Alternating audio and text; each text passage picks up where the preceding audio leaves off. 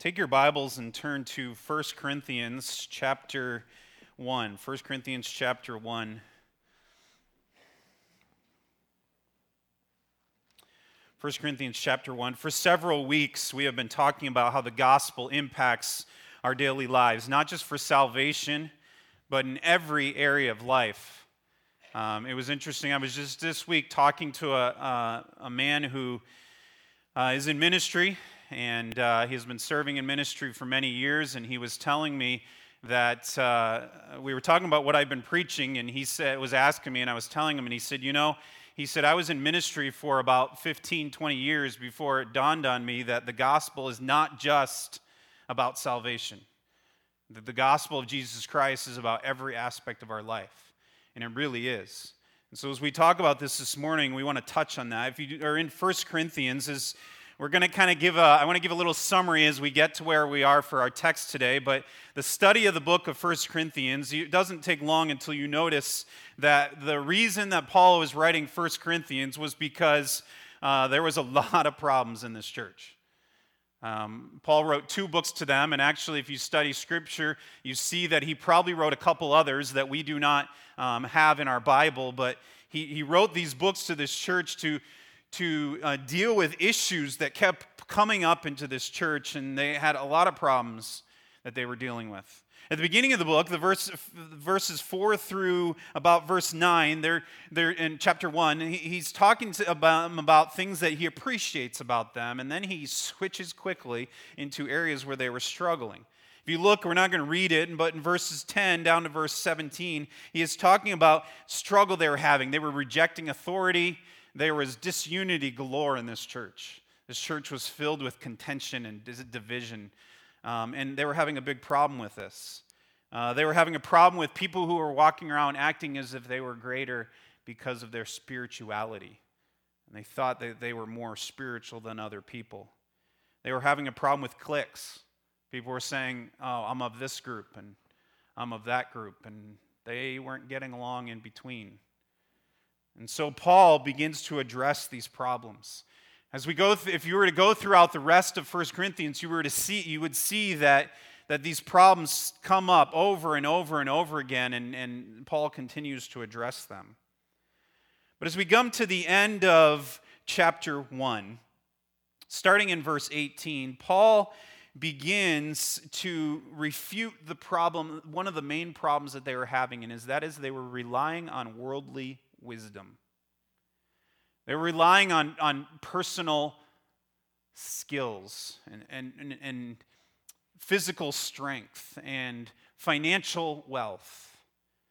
And they were relying on the wrong things instead of relying on the wisdom of the gospel. Man is, has a tendency to do that. Man has a tendency to to hang on to his intellect and hang on to his strength, and, and, and oftentimes to the detriment of um, themselves. Um, I was looking this week, and some of you maybe have seen uh, examples of man's wisdom that has fallen flat in their face. Um, I was looking at some inventions this week. I just want to share some with you because uh, I think they're humorous, and uh, I think you guys need to wake up a little bit. So we're going to do that. Um, do you know back in the 1930s, um, our nation and many other nations were not long after the World War I, and so they were trying to find better ways to fight a war.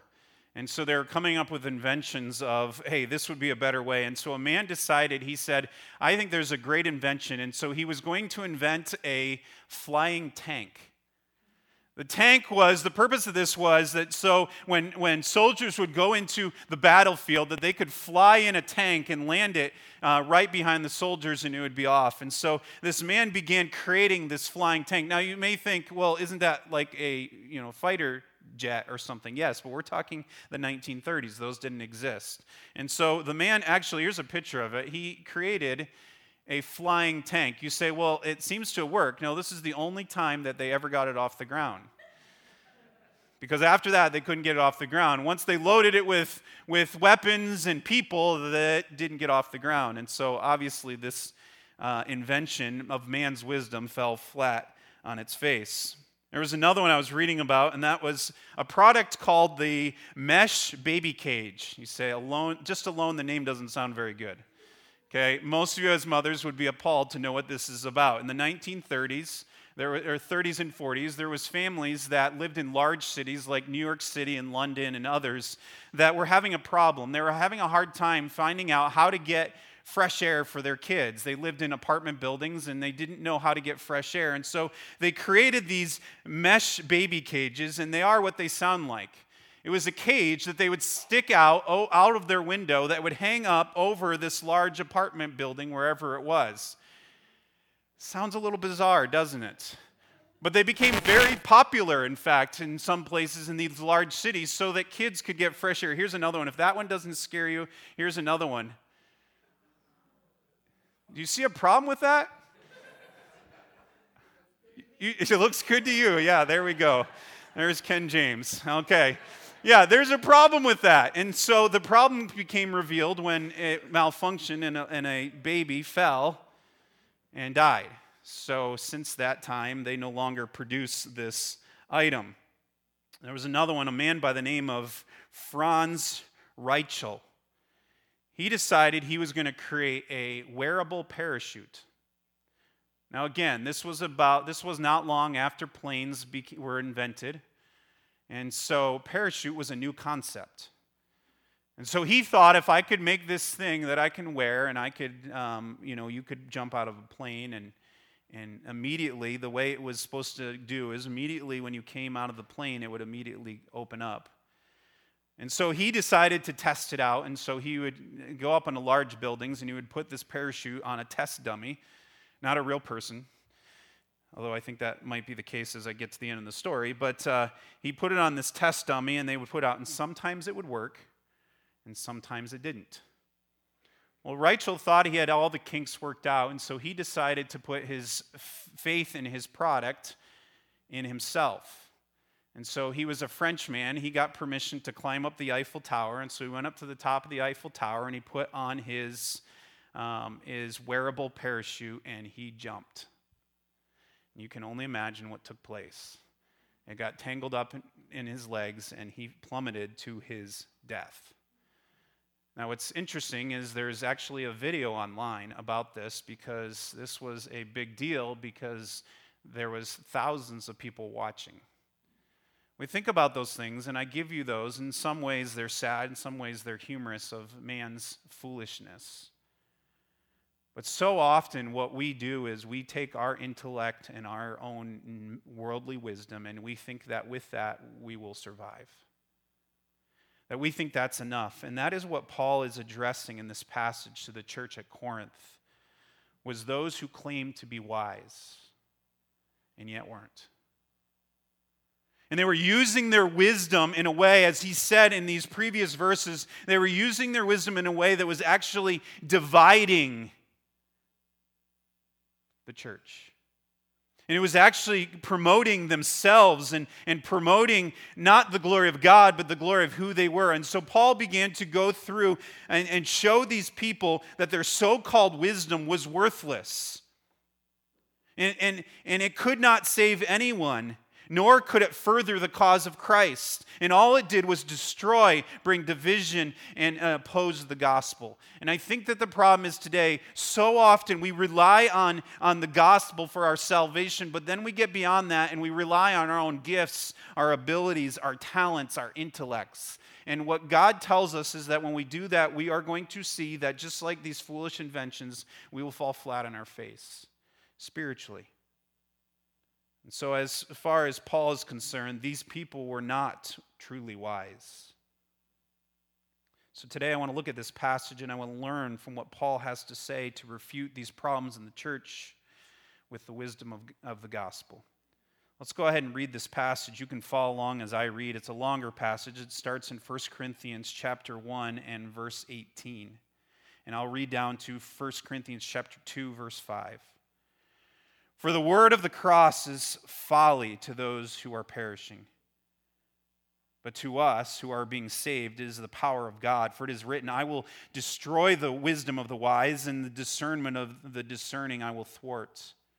Where is the one who is wise? Where is the scribe? Who is the debater of this age? Has not God made foolish the wisdom of the world? For since in the wisdom of God the world did not know God through wisdom, it pleased God through the folly of what we preach to save those who believe. For the Jews demand, a, demand signs and the Greeks seek wisdom, but we preach Christ crucified, a stumbling block to the Jews and folly to the Gentiles. But those who are called, both Jew and Greeks, Christ, the power of God and the wisdom of God.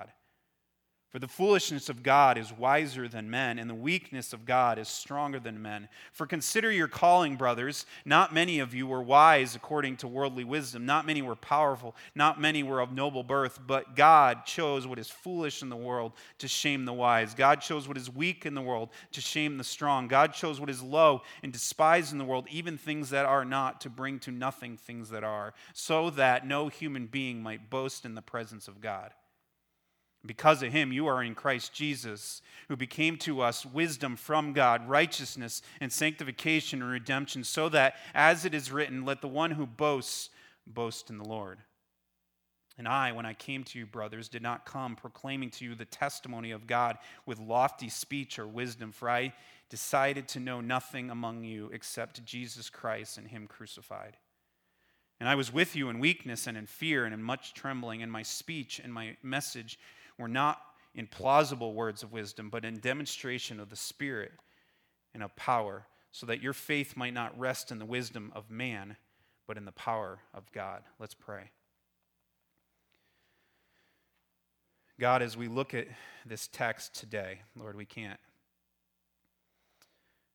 probably study it to the level that we can understand every aspect of it. But Lord, as we look into it, I pray that you'll help us to know what it is you want us to learn today.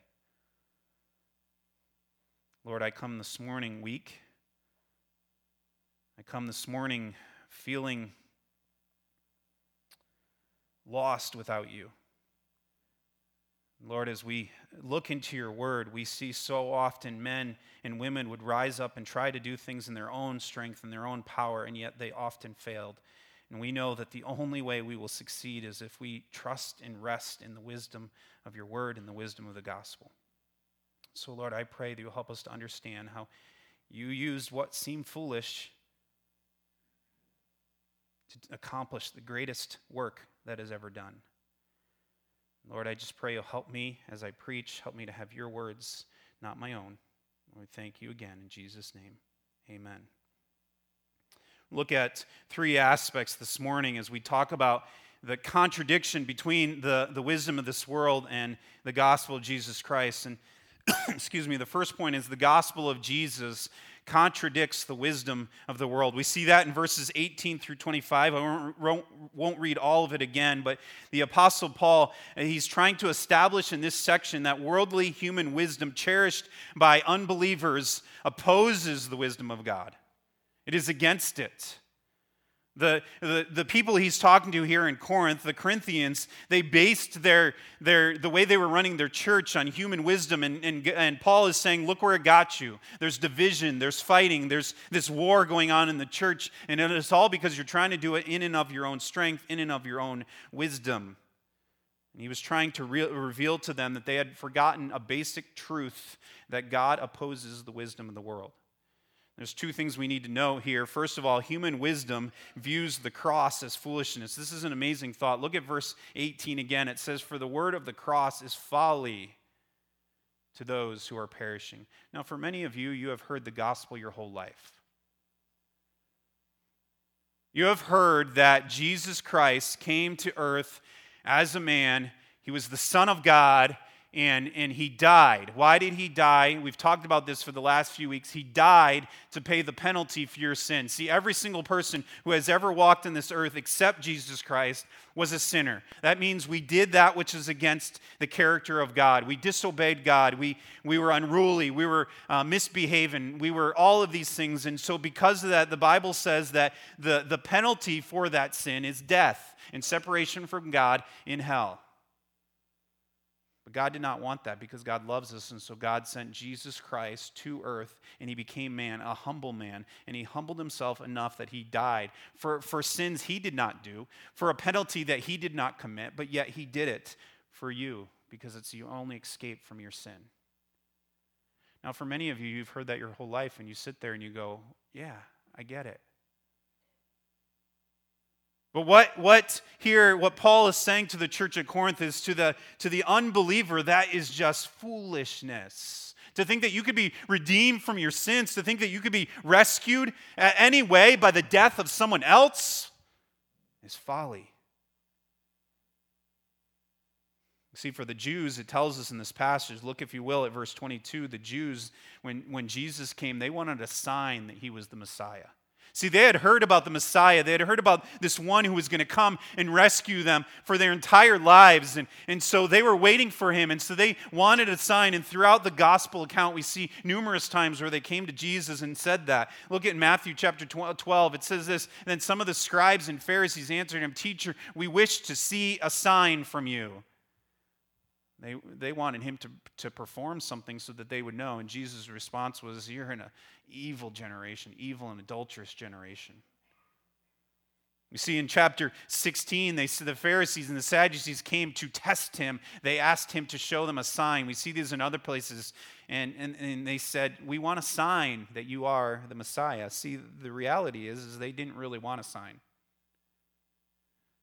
Because the reality is, is Jesus was constantly giving them a sign. He performed miracles over and over again, but it didn't satisfy them because he didn't perform according to their asking. And so they reasoned in their minds that the true Messiah would do exactly as they asked. And so Jesus Christ could not be the true Messiah. And because of that type of reasoning, they rejected Jesus. The Jews, in their wisdom, assumed that Jesus would give him a sign, and when he didn't, they didn't believe him. But notice in verse 22, it says the Jews demand a sign. They didn't get it. And so, because of that, it was foolishness to them. But then it says the Greeks, or, or it could be, uh, the term could be Gentiles, it could be that as well, those who are not Jews. It says they seek wisdom. Now, it's uh, he's specifically here talking to people in Corinth, which is uh, in Greece, and so that, that's he's specifically talking to the Greeks, but it's all Gentiles, and the idea there is they were seeking after wisdom. You see, who Paul was talking to in this book. Now, there was some Jews in there, but primarily he's talking to Greeks. Most of these people he's talking to is Greeks, and they didn't demand a miracle like the Jews did, but instead they exalted the standard of their pagan philosophy.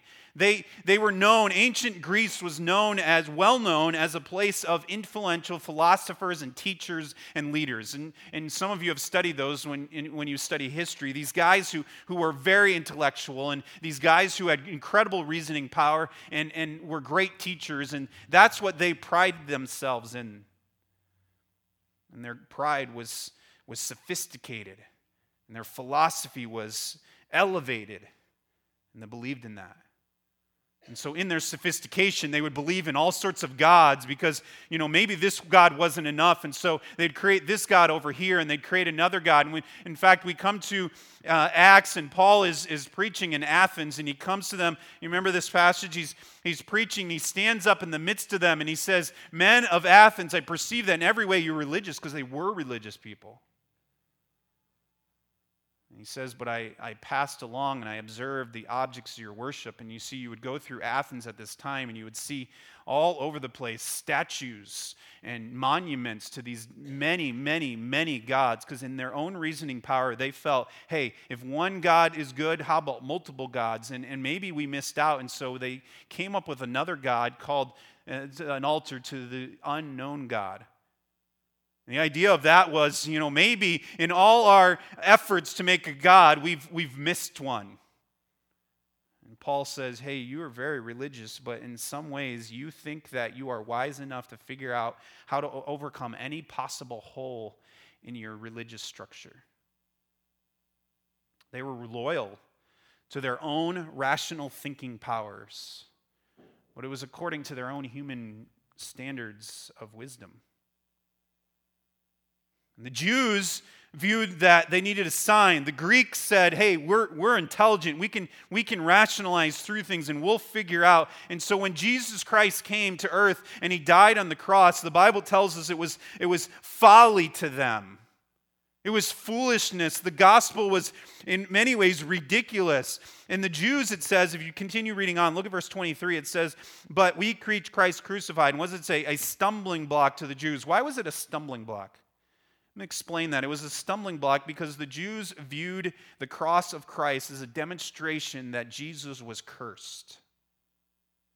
We see that in Galatians. It says there, Christ redeemed us from the curse of the law by becoming a curse, for it is written, Cursed is everyone who hangs on a tree. Where does that come from? That comes from the book of Deuteronomy. When God gave them the law, they, would, they were told that um, if someone commits a crime that is a, a, a crime that is worthy of the death penalty, that you would place them on a tree and you would hang them. And in that passage in Deuteronomy, it says this, and whoever hangs on a tree is cursed. And so for the Jews, here they are. They look, and not only did Jesus not give them a sign, but he died.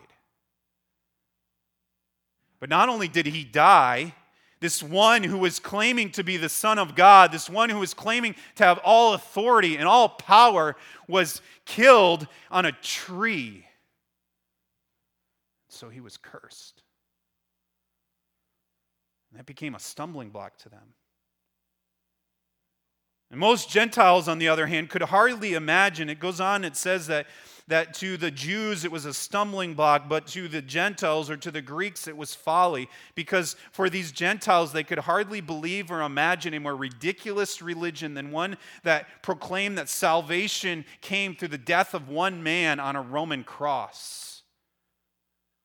The Greeks reasoned in their minds that they could not believe or trust for salvation in a God who could not even overcome his human enemies, but died at the hands like a common thief. And so you see that Paul is writing to people and he's reminding them of something. The cross is foolishness to those that do not believe. We look in our society today, and, and not a lot has changed. There are some that still seek a sign. There are some that are still waiting for this, this bright light. We live in a culture of, of entertainment. And so, because of that, I mean, people are constantly looking for some kind of sign. You know, if God would just reveal, I, I, was, I was sharing the gospel with someone a couple years ago, and they said that to me. They said, if God would just reveal himself to me through a miracle, then I would believe. Just like the Jews. If God would just show us a sign. And they hope that God will somehow jump through hoops that they have made because they can't believe the simple truth of the gospel. And they hope that somehow God would maybe rescue them from, from their, their human ailments, including poverty or sickness. And if God can't do that for them, then they cannot believe. On the other hand, there's still people like the Greeks who, who believe that the cross is foolish. We live in a culture today where many people will discount what we believe as Christians as being ignorant, as being foolish, as being a people that we're a bunch of naive, ignorant people. Why? because somehow they have rationalized in their mind, they've reasoned in their minds that there has to be some sort of human effort involved in salvation. That there has to be some sort of human effort involved in that which saves us from our sins. And you see, the human wisdom thinks the cross is foolishness. And that's what Paul is addressing with them. He's reminding the Corinth believers that, that the wisdom of this world says that the, the cross is foolish. But the reality is, is that the, the work of Christ is wise and powerful. Look at verse 24. He says, But to those who are called, those who are believers, those who have been sanctified, those who have been set apart uh, by Jesus Christ, by the blood of Jesus Christ, those who have been called, both Jews and Greeks, Christ is what? Is the power of God and the wisdom of God. Paul explains that it was God's sovereign pleasure to choose something that the wise of the world would consider foolishness the crucified Savior. And by ordaining this seemingly foolish means of salvation, God made the world's so called wisdom to be foolish. He goes on in verse 25 and he describes that. He says, So for the foolishness of God. Now, it is not describing God as foolish. What it is describing here is it's saying this Now, that which seems foolish, the cross, the thing that the world looks at and says, that just doesn't make any sense. What does he say here? The, the, the foolishness of God is wiser than men. And the weakness of God is stronger than men. Although the Jews and the Greeks rejected the true gospel because it did not meet their standards, one group, the called out group, the, the ones who have been sanctified, that he is talking to here in this, in this group in Corinth, they joyfully accepted the gospel of the cross. And when God's grace touched their lives, their old standard of judgment fell away, whether it was seeking a sign or whether it was their rational thinking and their wisdom, and they saw with new eyes and understanding that the gospel of the crucified Lord had the power to rescue them from the dominion of sin, from the darkness, and bring them to a saving knowledge of Jesus Christ. See, we can't rescue ourselves from the bondage of sin. We can't rescue ourselves from the punishment of sin, but by the power and wisdom of God, through Christ Jesus, we can be saved. If you're here this morning and you have not placed your faith in Jesus Christ, maybe you're trying to t- trust in, in the fact that you're here this morning to save you. There will be a lot of people that will, will receive eternal punishment in hell who went to church. This does not, walking in this door does not save you. There are a lot of people who are trusting in some other avenue of good works to, to get them into heaven. And here's the thing is your worldly wisdom, your wisdom that you rationalize in your mind that that's okay, does not come from the Word of God because the Word of God says that salvation comes by the hands of something the world calls foolishness, which is the belief in Jesus Christ who died for your sins. So the gospel of Jesus contradicts the, the, the wisdom of man. Secondly, the grace of the gospel contradicts the pride of man. If we continue on in verse 26, uh, the, Paul is trying to remind those in Corinth that they needed to remember something about the status of the world that they were when they were called. If you look at the verse 26, he says, For consider your calling. In other words, brothers, he says there. In other words, what he's saying to them is remember where you came from. When they received the gospel, most of them were not wise by human standards. They were not influential of noble birth. They were not, uh, they were not mighty in any way. They had no basis to assert superiority over others or to boast that they had wisdom, status, or power. They had nothing to claim. When they were called, they believed the simple truth of the gospel that they were sinners in need of a Savior and they were saved by grace. They were saved by the work of Jesus Christ and the work on the cross. This passage clearly teaches us, as Paul explained to them, that none of us are more superior than others just because we are believers. Because when we think we are, then what we've done is we've, we've uh, clung onto that worldly wisdom. And so that is what, what we are hanging on to. Because there should be no division among us. If we believe the gospel of Jesus Christ, then we believe that all of us come broken. All of us come empty. All of us come sinful. And, and all of us receive the, the grace of God. And so, because of that, there should be no division among us. Because we should be following the, the wisdom of the gospel. In order to dispel any remaining pride, Paul reminded them why they believed the gospel. It was not because they were wise or powerful enough to receive salvation, it was because of God that they were in Christ.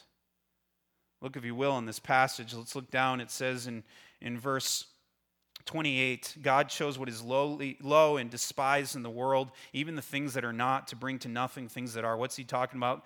What is he talking about when he says God chose the foolish, God chose the weak? Uh, what is he? God chose the lowly. He's talking about Jesus Christ. God chose that which, according to human standards, was, was nothing to bring to pass what he needed to do. We continue on. He says, Why? Verse 29 so that no human being might boast in the presence of God.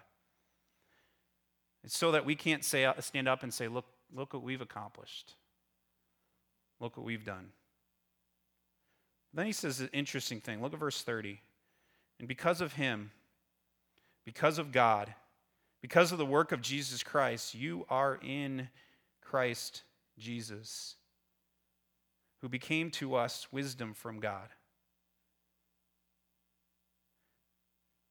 What Paul is reminding the church in Corinth there is that they have a wisdom now, but it's not a wisdom of their own. He goes on in that verse and he says, in a righteousness. He's trying to remind them that they have a righteousness, but it is not their own. We have no righteousness apart from Jesus Christ. Do you understand that? When God looks down, he does not look down, and we just honored three men. God does not look down and, and say, Man, I am so impressed with these three men. He looks down and he sees the righteousness of God at work in them.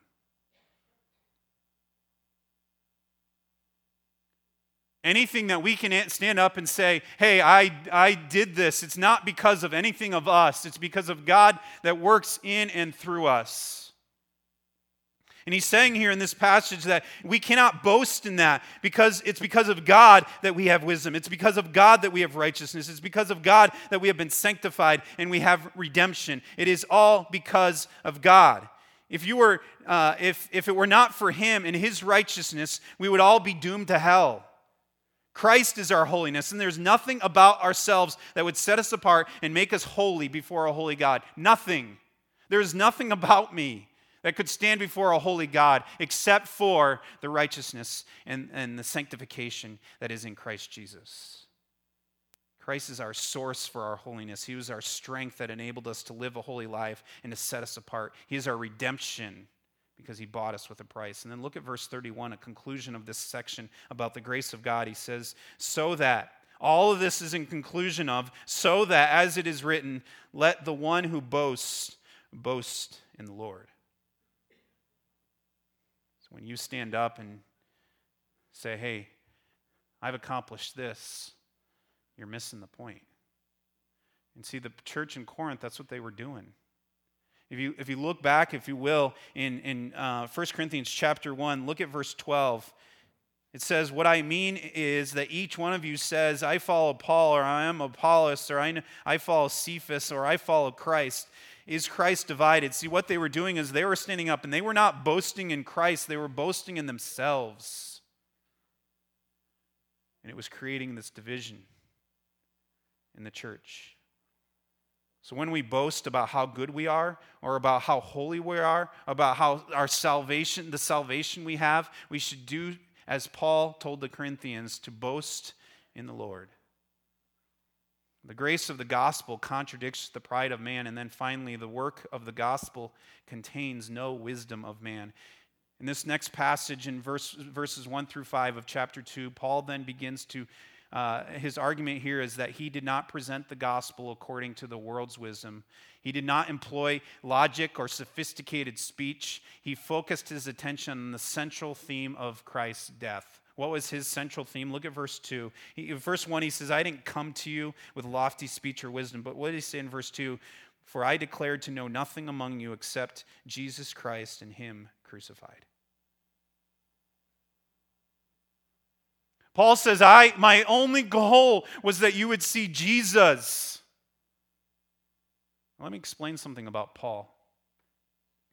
In the book of Philippians, Paul is talking about all his worldly accolades. And, and, and at the end of the passage, I just want to clarify this because so, he's not boasting on himself, because at the end of the passage, he says, All of my work, worldly accolades are, are worthless.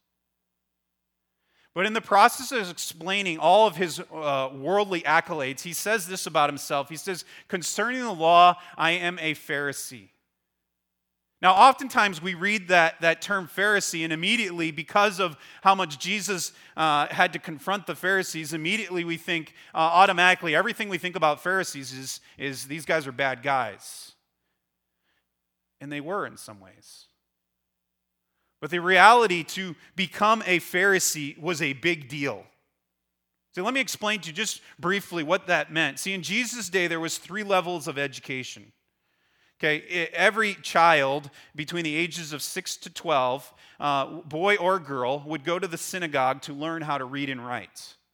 They would go and they would learn every single day how to read and write, and their, their textbook was the Torah. What is the Torah? The Torah is the first five books of the Bible, the law. And so they would study the law in every single day. So the point was, by the time they reached the age of 12, every child between the ages of 6 and 12 would have memorized the entire Torah. I'm going to take a stab in the dark that there's no one in here who has memorized the entire Torah. By the time they were 12, they would have memorized the, the Torah. And so let me, let's put this into perspective a little bit. That is roughly 6,000 verses, meaning that they had to memorize from the time they were 6 until the time they were 12. Every day they had to memorize three verses. Understandable. Un- understanding that in the time that they were writing, there was no such thing as verses, but trying to put it in human perspective here for us. That was the first level of education. Now, at the age of 12, what would happen is most of the Jewish boys and girls would go out now and they'd begin a trade. The girls would go home and they would learn how to do the things at home the cooking and, and the cleaning and the maintaining of the house, the, the raising of a garden, and, and all those sort of things. The boys then would go out, most of the boys uh, that were, once they reached 12, would go out and they would learn a trade, whether it was carpentry or, or any other trade. They would learn these trades. Now, the best of the best would then continue on to the next level of education. This level was called Bet Midrash. Now, this was uh, during the time of 12 to 15, and during those three years of 12 to 15, they would memorize the rest of the Old Testament. I mean, imagine that. I don't think there's any in here that would probably admit that you've read and memorized the entire. Some of you, you know, maybe haven't even read through the Old Testament. They memorized the entire Old Testament. They'd get to the age of 15, and the best of those best were then chosen um, by a handpicked by a rabbi to then be personally taught for 15 years from the time they were 15 until the time they were 30 if they managed to get through all of that education then they were referred to as a Pharisee. See, we often look and we think, man, these guys, they were wicked, but they knew the Bible. And so when Paul made this comment, that as concerning the law, he was a Pharisee, Paul was not boasting in and of himself. He was talking about what he had done. And then later in that passage, I already said, he said, and all that is worthless. You say, why are you saying all this? Because what Paul did, if you notice again in chapter 2, verse 2, he says, I've decided to know nothing among you except Jesus Christ and him crucified. What Paul stood up and said was this. He said, You know, I could espouse my wisdom to you from an earthly perspective. I could, I could regale you with all of my intelligence. And at the end of the day, you would step back and say, Wow, Paul, you are brilliant. And Paul says, I didn't care about any of that. All I wanted you to know is that Jesus Christ died for you. You see, Paul was trying to make a point. He was trying to tell these people that the center of his teaching while he was with them was Jesus Christ.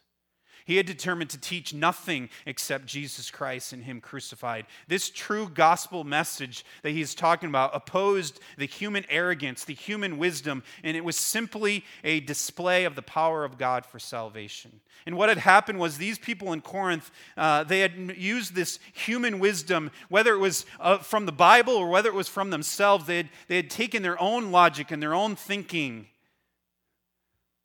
and they had caused division and they had caused problems in the church that were contrary to the gospel of Jesus Christ. And this was also, just as it says in Ephesians, that it is not by our own works, but by the grace that we are, of God that we are saved. If salvation or the gospel message needed intelligence or power or anything else in order to work, then it would no longer be by the grace of God. It doesn't mean that we have to walk around and be people who don't have knowledge. No, that's not what we're saying. I'm not saying that it doesn't mean we don't memorize Scripture. I believe that we should memorize Scripture. But I think that we should understand that the, the central power in all of this, the central, the, the, the vein that runs through everything, is the gospel of Jesus Christ. Continue reading in verse 3 says, And I was with you in weakness and in fear and much trembling. I find it interesting about Paul. Paul was a guy who he had accomplished a lot. And yet he says, I came to in weakness and in fear. I was explaining to someone recently that there's, there's times when I get up to preach that uh, I'm nervous, and they were like, You still get nervous? All the time. And you know, I'll be honest with you, the times when I am not apprehensive is when I really worry. Because the times when I'm not apprehensive or I get up with confidence in myself is when I'm, I'm not proclaiming the gospel the way that He wants.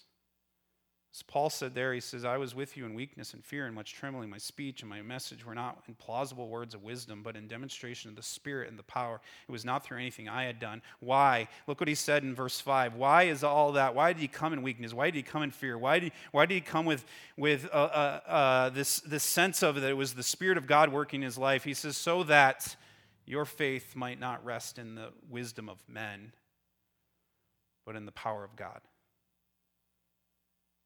See, oftentimes we fall into the same trap that the people in Corinth did it, and that is that we fall into this trap of, of human wisdom. We rely on human wisdom and ultimately arrogance to, to uh, compete with fellow Christian uh, members, to compete with other church members. And Paul was making it very clear in this passage that this practice contradicted the gospel of Jesus Christ. The wisdom of God, which the, uh, the, the Corinth had placed their faith in for salvation had, had somehow been destroyed or had been overcome by the wisdom of men. And they had allowed that, the wisdom of men to creep in. What we need to remember is that this passage here was written to a church. These were believers. It's intended to remind us that our lives as a church uh, cannot be through the wisdom of men, but through the, the power of Christ. Imagine, if you will, for a moment, um, if your child is at home, or, or maybe when you had children when they were younger, and they have a friend over playing. And they're playing in the family room and they're, they're messing around, and I'm sure this has never happened to any of you or your children. They're playing around, and, and one of the boys falls over onto a side table that's sitting on there, and, and it breaks, and one of the legs falls off. These two boys are playing, and suddenly they're like, uh oh, we're in trouble. So the one boy goes into his bedroom without his mom knowing, and he goes into his desk and he finds in there Elmer's glue. And he takes that Elmer's glue and he goes back to the family room and he puts a little bit on the leg. It's cracked in the middle and he puts it in. He's like, well, hopefully that'll hold. And they set the table up and they kind of put something in front of it. So when they walk in the room and they look at the table, it looks perfect. And then what happens on? Later on, mom comes in and she's reading a book and she takes the book and she puts it on the table and suddenly the whole table goes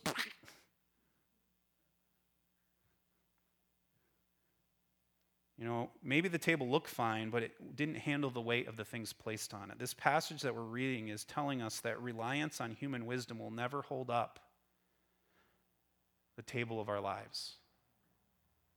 When things go bad, we, we, we think if I just prop it up in my own way, if I just use human wisdom and I, and I just do this, that, uh, that I'll be okay. And we try to prop up our lives. We try to prop up our church with human wisdom. And, and some try to seek their own ways rather than the glory of Christ. And some try to serve in the church by using their own powers, and yet things start to fall around, uh, apart around them. They don't understand why, and they're asking God, and God's saying, Hey, it's because you were trying to do it in your own wisdom, your own power, your own strength, your own skill. And it can't be done. And Paul is making it very clear in this passage that reliance on human in, uh, intelligence and wisdom is like propping up a table in a way that will eventually send it crashing to the ground. As the body of Christ, we need to rely solely on the wisdom of Christ revealed in the gospel. And that gospel that we've been talking about should impact not, not just our salvation, but it should impact the decisions that we make as a church. And we have a job to do. And that job is to spread the gospel as a church, and we cannot do it through the wisdom of man, but through the wisdom of the gospel. Let's pray. God, we are thankful for the teaching of this passage. Lord, even when we don't intend to, we oftentimes find ourselves living and working through our own wisdom. And sometimes we work so hard through our own wisdom and our own strength and our own power, and we don't, we don't call on you through prayer and through the gospel. And, and suddenly we look back and we realize that we didn't succeed. And we question why. Lord, I pray that you'll help us to take that gospel that, that we used as our power of salvation and to make it our power for each and every aspect of our life.